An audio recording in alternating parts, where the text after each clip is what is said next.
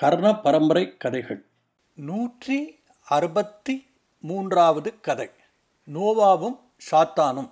Noah and the devil குழந்தைகளே Noah's ark நோவாவினுடைய பேழை நோவாவினுடைய கப்பல் இதை பற்றிய கதை உங்களில் பல பேருக்கு தெரிந்திருக்கலாம். முழு கதை தெரியாவிட்டாலும் இந்த பெயரையாவது நீங்கள் கேட்டிருப்பீர்கள். பைபிளில் சொல்லப்பட்டிருக்கும் இந்த கதை கடவுளையும் அவருடைய பக்தரான நோவாவையும் பற்றியது. கடவுள் கட்டளைப்படி நோவா ஒரு பெரிய கப்பலை கட்டுகிறார். அந்த கப்பலில் அவர் குடும்பத்தோடு உலகத்தில் உள்ள பறவை மிருக இனத்திலிருந்து ஒவ்வொரு ஆண் பெண் ஜோடியையும் கப்பலுக்குள் அழைத்து கொள்கிறார். எல்லாம் தயாரானவுடன் கடவுள் பிரளயத்தை உண்டு பண்ணி உலகத்தில் உள்ள கெட்ட மக்களை அழிக்கிறார். வெள்ளத்தில் மிதந்து போன நோவாவினுடைய கப்பல் நாற்பது நாட்களுக்கு பிறகு பத்திரமாக ஒரு இடத்தில் போய் சேர்கிறது. இதுதான் பைபிளில் சொல்லப்படும் கதை. இந்த கதையில் சாத்தான் எங்கே வருகிறார்?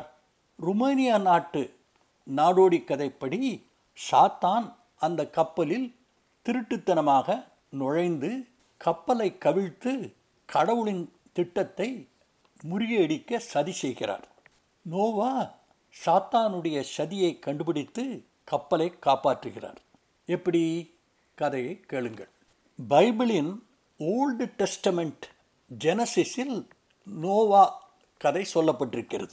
உலகத்தின் முதல் தம்பதிகளான ஆடம் ஈவ் இருவரும் சாத்தான் பேச்சில் மயங்கி கடவுள் பேச்சை மீறியதால் தண்டிக்கப்பட்டு ஈடன் கார்டனிலிருந்து துரத்தப்படுகிறார்கள். அவர்கள் அங்கிருந்து வெளியே வந்து வாழ்கிறார்கள். அவர்களுக்கு குழந்தைகள் பேர குழந்தைகள் குழந்தைகள் என்று ஜனத்தொகை பெருகியது. நாளடைவில் இந்த மக்கள் நல்ல வழிகளை மறந்து கெட்ட வழிகளில் ஈடுபடலானார்கள். கடவுளுக்கு கோபம் வந்துவிட்டது. நான் உருவாக்கிய இந்த ஜனங்கள் சாத்தான் சொற்படி கேட்டு கெட்டவர்களாக ஆகிவிட்டார்கள். நான் இவர்களை அழிக்கப் போகிறேன். என்று தீர்மானம் செய்து கொண்டு தன்னுடைய பரம பக்தரான நோவாவின் முன் தோன்றுகிறார். நோவா ஒரு நல்லவர் கடவுளின் மேல் தீவிரமான பக்தியும் விசுவாசமும் கொண்டவர். அவருக்கு மனைவி மூன்று மகன்கள் ஷெம் ஆம் ஜாபேத் என்று மூவருக்கும் கல்யாணமாகியிருந்தது. அவரால் முடிந்தவரை மக்களிடம் பேசி அவர்களை நல்ல வழியில் திருப்ப முயற்சித்தார். அவருடைய முயற்சி பலிக்கவில்லை. எல்லோரும் அவரை பைத்தியம் என்று கேலி செய்தார்கள். கடவுள் நோவாவை பார்த்து சொல்றார் நோவா நீ ஒரு நல்லவன். உன்னால் முடிந்த அளவு இந்த மக்களை திருத்த பாடுபடுகிறாய். எல்லாம் வீண் முயற்சி. இந்த மக்கள் திருந்த மாட்டார்கள். நான் உருவாக்கிய இந்த மனிதர்கள் தவறான பாதையில் செல்கிறார்கள். இவர்கள் சோம்பேறிகளாகவும் கெட்டவர்களாகவும் இருக்கிறார்கள். இவர்களை நான் ஏன் உருவாக்கினேன் என்று வருத்தப்படுகிறேன். இவர்களை நான் தண்டிக்கப் போகிறேன். ஒரு பிரளயத்தை வெள்ளத்தை உண்டாக்கி உன்னையும் உன் குடும்பத்தினரையும் தவிர்த்து மற்ற எல்லாரையும் ஏன் இந்த உலகத்தையும் அழிக்கப் போகிறேன்? என்று சொன்னார். இதை கேட்ட நோவா ஐயகோ! என்றார். அதிர்ச்சியில் அவருக்கு என்ன பேசுவது என்றே தெரியவில்லை. கடவுள் மேலும் தொடர்ந்தார். நோவா நான் அந்த வெள்ளத்தை கொண்டு வரும் முன் நீ ஒரு காரியம் செய்ய வேண்டும்.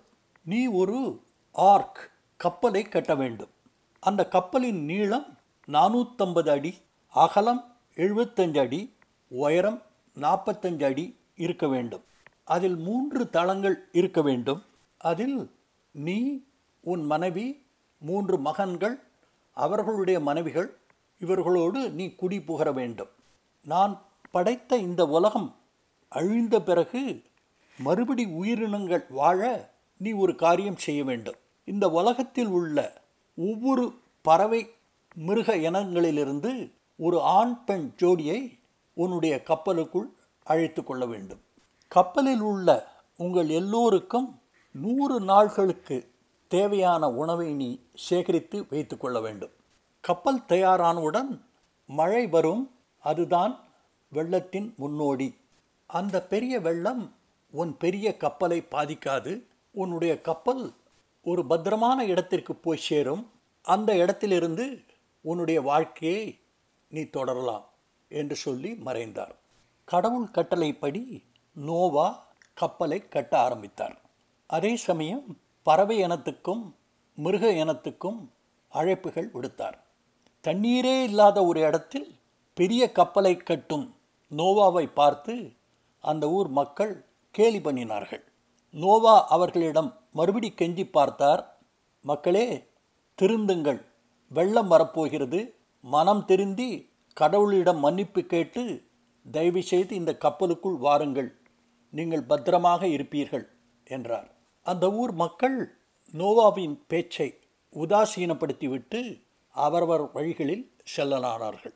நோவா கப்பலை கட்டி முடித்தார். கப்பலின் கதவுகளை திறந்து கொண்டு பறவை மிருக இனத்துகளிலிருந்து ஆண் பெண் ஜோடிகளை உள்ளே அழைத்து கொண்டார். கடவுள் சொன்னபடி மழை பெய்ய ஆரம்பித்தது. லேசாக தூறல் வந்தது. அது பெரிதாக இடியுடன் ஷோ என்று பெய்ய ஆரம்பித்தது. நோவாவின் மூன்று மகன்களும் அவர்களுடைய மனைவிகளும் கப்பலில் ஏறிக்கொண்டார்கள் நோவா கதவை திறந்து கொண்டு தன்னுடைய மனைவியின் வருகைக்காக காத்து கொண்டிருந்தார். நோவாவின் மனைவிக்கு கடல் பயணம் செய்ய விருப்பமில்லை. அதனால் சிணுங்கிக் கொண்டே அங்கே நின்று கொண்டிருந்தாள். தரையில் தண்ணீரினுடைய உயரம் ஏறிக்கொண்டே வந்தது. நோவா கெஞ்சி பணிவாக தன் மனைவியை கூப்பிட்டார். வரமாட்டேன் என்று அடம் பிடித்தாள். கப்பலின் கதவை மூட வேண்டிய கட்டாய நிலைமை ஏற்பட்டது. அதுவரை மனைவியின் மேல் கோபப்படாத நோவா உரத்த குரலில் சாத்தானே உள்ளே வா சீக்கிரம் என்றார். இந்த வார்த்தைகள் அங்கே சுற்றி கொண்டிருந்த சாத்தானுக்கு தேனாக இனித்தது. இந்த ஒரு அழைப்பைத்தான் அவர் எதிர்பார்த்து கொண்டிருந்தார். தன்னை அறியாமலேயே நோவா சாத்தானுக்கு கப்பலுக்குள் வர அழைப்பு கொடுத்து விட்டார். நோவாவினுடைய மனைவி கப்பலுக்குள் காலெடுத்து வைத்து உள்ளே போகும் சமயத்தில் சாத்தானும் ஒரு சுண்டலி உருவத்தில் கப்பலுக்குள் நுழைந்தார். கப்பலின் கதவு மூடப்பட்டது. மழை பெரிதாக பெய்து வெள்ளமாக ஆயிற்று. அந்த வெள்ளத்தில் கப்பல் மிதக்க ஆரம்பித்தது. நாற்பது பகல்கள் நாற்பது இரவுகள் விடாமல் மழை பெய்தது. கடல்கள் கொந்தளித்தன. கடவுள் படைத்த எல்லா மக்களும் அவர்களுடைய உடைமைகளோடு வெள்ளத்தில் மூழ்கி இறந்தார்கள். எங்கு பார்த்தாலும் வெள்ளம் கடவுள் உலகத்தை உண்டு பண்ணுவதற்கு முன்னே எப்படி இருந்ததோ அதே மாதிரி உலகம் இருந்தது. கப்பலில் உள்ளவர்கள் தாங்கள் பத்திரமாக இருக்கிறோம் என்ற நினைப்பில் அப்பப்பொழுது சண்டை போட்டுக்கொள்வார்கள் எப்பொழுதெல்லாம் சத்தம் வருகிறதோ அப்பொழுதெல்லாம் நோவா சண்டை போடக்கூடாது அமைதியாக இருங்கள் என்று அதட்டுவார். கப்பலில் உள்ளவர்கள் கவலையில்லாமல் பயணம் செய்து கொண்டிருக்கும் நேரத்தில் சாத்தான் சும்மா இருக்கவில்லை. அவருடைய திட்டம் இந்த கப்பலை மூழ்கடித்து இதில் உள்ள எல்லோரையும் ஷாக அடிக்க வேண்டும் என்பதுதான். சுண்டலி உருவத்தில் இருந்த சாத்தான் கப்பலின் தரையில் போடப்பட்டிருந்த ஒரு கட்டையை தன் பற்களால் கடித்து ஓட்டை போட ஆரம்பித்தார். அதில் வெற்றியும் கண்டார். கட்டையில் போடப்பட்ட ஓட்டை வழியாக தண்ணீர் குபுகுபு என்று கப்பலுக்குள் வந்தது. தண்ணீர் வரும் சத்தத்தை கேட்ட நோவா கவலையில் சிந்திக்கலானார். நாம் கடவுள் சொன்னபடி சரியாகத்தானே இந்த கப்பலை கட்டினோம். எப்படி இந்த தவறு நடந்தது? போய் பார்க்கலாம் என்று தண்ணீர் வரும் இடத்திற்கு வந்தார். அங்கே சுண்டலி கட்டையை கடித்து கொண்டிருப்பதை பார்த்தார். ஏ சாத்தானே இது உன் வேலையா? என்று சொல்லி தன் கை உரையை கழட்டி அதை அதன் மேல் எரிந்தார் இவர் எரியும் வேகத்தில் அந்த உரை ஒரு பூனையாக மாறி அந்த பூனை அந்த எலியின் மேல் பாய்ந்து ஒரு கண் இமைக்கும் நேரத்தில் தன்னுடைய வாயில் அதை கவ்வியது. இத்தனை நாள் பயணத்தில் மிருகங்களுக்குள் எந்த சண்டையும் அனுமதிக்காத நோவா இப்பொழுது இந்த பூனைக்கும் எலிக்கும் நடக்கப் போகும் சண்டையை தவிர்க்க எலியை கவிக்கொண்டிருந்த பூனையை அலக்காக தூக்கி கடலில் எறிந்துவிட்டார். திடீரென்று கடலில் விழுந்த பூனைக்கு கடல் நீரின் குளிர் தாங்க முடியவில்லை. அது தன் வாயை திறந்தது. பூனை வாயில் இருந்த சாத்தான் நல்ல வேளை தப்பினோம் என்று வெளியே வந்தார். மனதுக்குள் நினைத்து கொண்டார் கடவுளுக்கு எதிராக நான் போட்ட திட்டம் தோல்வியில் முடிந்துவிட்டது. இன்னொரு சந்தர்ப்பத்தில் அவரிடம் மோதலாம் என்று நினைத்து அங்கிருந்து கிளம்பினார். பூனை நீந்தி மறுபடி கப்பலுக்குள் வந்தது. ஷாத்தானை கப்பலிலிருந்து விரட்டிவிட்டாலும் ஷாத்தான் போட்ட ஓட்டையினால் வரப்போகும் ஆபத்தை நினைத்து கவலைப்பட்டார். ஓட்டையை சீக்கிரம் அடைக்காவிட்டால் எல்லோரும் மூழ்க வேண்டிய ஒரு நிலைமை ஏற்படும் என்று பயந்தார். ஓட்டையை எப்படி அடைப்பது என்று எல்லோரும் கவலைப்பட்டு கொண்டிருக்கும் பொழுது அங்கிருந்த ஒரு பாம்பு நோவாவின் முன்வந்து இந்த ஓட்டையை நான் அடைத்தால் எனக்கு நீர் என்ன தருவீர்? என்று கேட்டது. உனக்கு என்ன வேணும்? என்று நோவா கேட்டார். பாம்பு சொன்னது இந்த வெள்ளத்திலிருந்து நாம் கரைக்கு சென்றவுடன் நானும் என் குழந்தைகளும் சாப்பிட தினசரி மனித இனத்திலிருந்து ஒருவரை தர வேண்டும் என்றது. பாம்பின் கோரிக்கையை ஏற்றுக்கொள்ள மாட்டேன் என்று சொல்லும் நிலையில் நோவா இல்லை. அதனால் வேறு வழியின்றி சரி அப்படியே குடிக்கிறேன் என்று சொன்னார். பாம்பு தன்னுடைய வாலை அறுத்து அதை சுருட்டி அதனால் அந்த ஓட்டையை அடைத்தது. ஓட்டையிலிருந்து தண்ணீர் வருவது நின்றது. கப்பல் பிழைத்தது. இந்த பாம்பு செய்த தியாகத்தினால்தான் பிற்கால பாம்புகளுக்கு மற்ற மிருகங்கள் போல் பெரிதாக வாள்கள் இல்லை. பல நாட்கள் மழைக்கு பிறகு கடவுள் வெள்ளத்தின் கடுமையை குறைத்தார். நோவாவினுடைய கப்பல் இப்பொழுது மவுண்ட் ஆராரத்தினுடைய உச்சியில் வந்து நின்றது. மழை சுத்தமாக நின்று கொஞ்சம் கொஞ்சமாக தரை காய ஆரம்பித்தது. நோவா கப்பலின் கதவுகளை திறந்து மிருகங்களை வெளியே விட்டார். எல்லோரும் வெளியே வந்தார்கள். தப்பு தப்பு. நோவாவினுடைய மனைவியை தவிர. இப்பொழுது நோவாவினுடைய மனைவி இந்த சுகமான கப்பலை விட்டு வெளியே வர பிரியப்படவில்லை. நோவா கெஞ்சினார். ஆனால் இந்த தடவை ஜாக்கிரதையாக ஷாத்தான் பெயரை சொல்லி அவளை திட்டவில்லை. இவருடைய அன்பு வேண்டுகோளுக்கு சம்மதித்து நோவாவினுடைய மனைவி தரைக்கு வந்தாள். வெளியே வந்த நோவாவும் அவருடைய குடும்பத்தாரும் மண்டியிட்டு தங்களை வெள்ளத்திலிருந்து காப்பாற்றியதற்காக கடவுளுக்கு நன்றி தெரிவித்தார்கள். கடவுள் நோவா முன் தோன்றி எல்லோரையும் பார்த்து நீங்கள் எல்லோரும் உபயோகமாக உண்மையாக இருங்கள். உங்கள் இனத்தை பெருக்கி உலகத்தை செழிப்பாக ஆக்குங்கள் என்றார். நோவாவை பார்த்து இந்த மிருகங்களையும் பறவைகளையும் உன்னுடைய பாதுகாப்பில் விட்டு வைக்கிறேன். அவைகளை பத்திரமாக பார்த்துக்கொள். எப்பொழுது ஞாபகம் வைத்துக்கொள். இன்னொரு மனிதனை நீ கொல்லக்கூடாது என்று சொல்லி வானத்தில் ஒரு வானவில்லை தோன்ற வைத்தார்.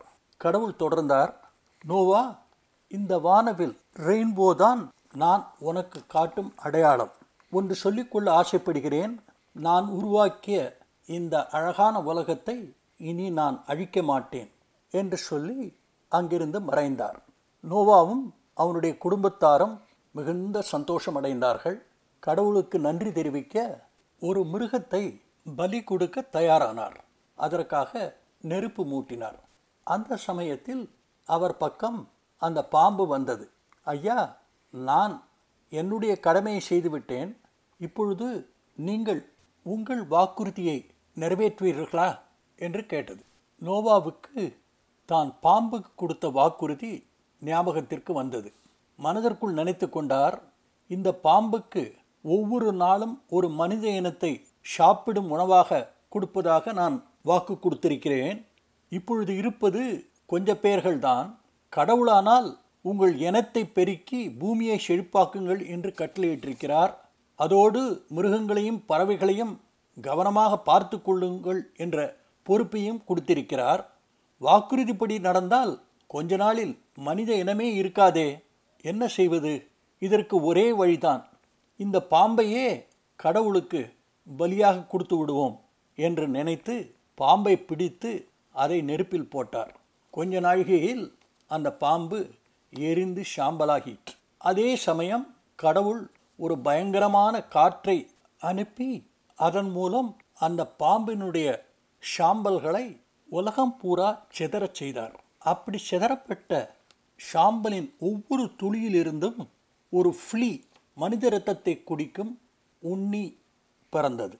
நோவா தொள்ளாயிரத்து ஐம்பது ஆண்டுகள் தன் குடும்பத்தோடு சந்தோஷமாக வாழ்ந்தார். ஒரே ஒரு சின்ன கஷ்டத்தை தவிர அவரும் அவர் மனைவியும் அவருடைய மகன்களும் அவர்களுடைய குழந்தைகளும் இந்த குழந்தைகளுடைய குழந்தைகளும் இப்படியாக தலைமுறை தலைமுறையாக எல்லோரும் ஃப்ளீ பைட்டினால் அவஸ்தைப்பட்டார்கள். இன்று வரை அந்த ஃப்ளீ உண்ணி எல்லோரையும் கடித்து மனித இரத்தத்தை உறிஞ்சிக் கொண்டுதான் இருக்கிறது. அதன் மூலம் நோவா பாம்பு கொடுத்த வாக்குறுதி நிறைவேற்றப்படுகிறது.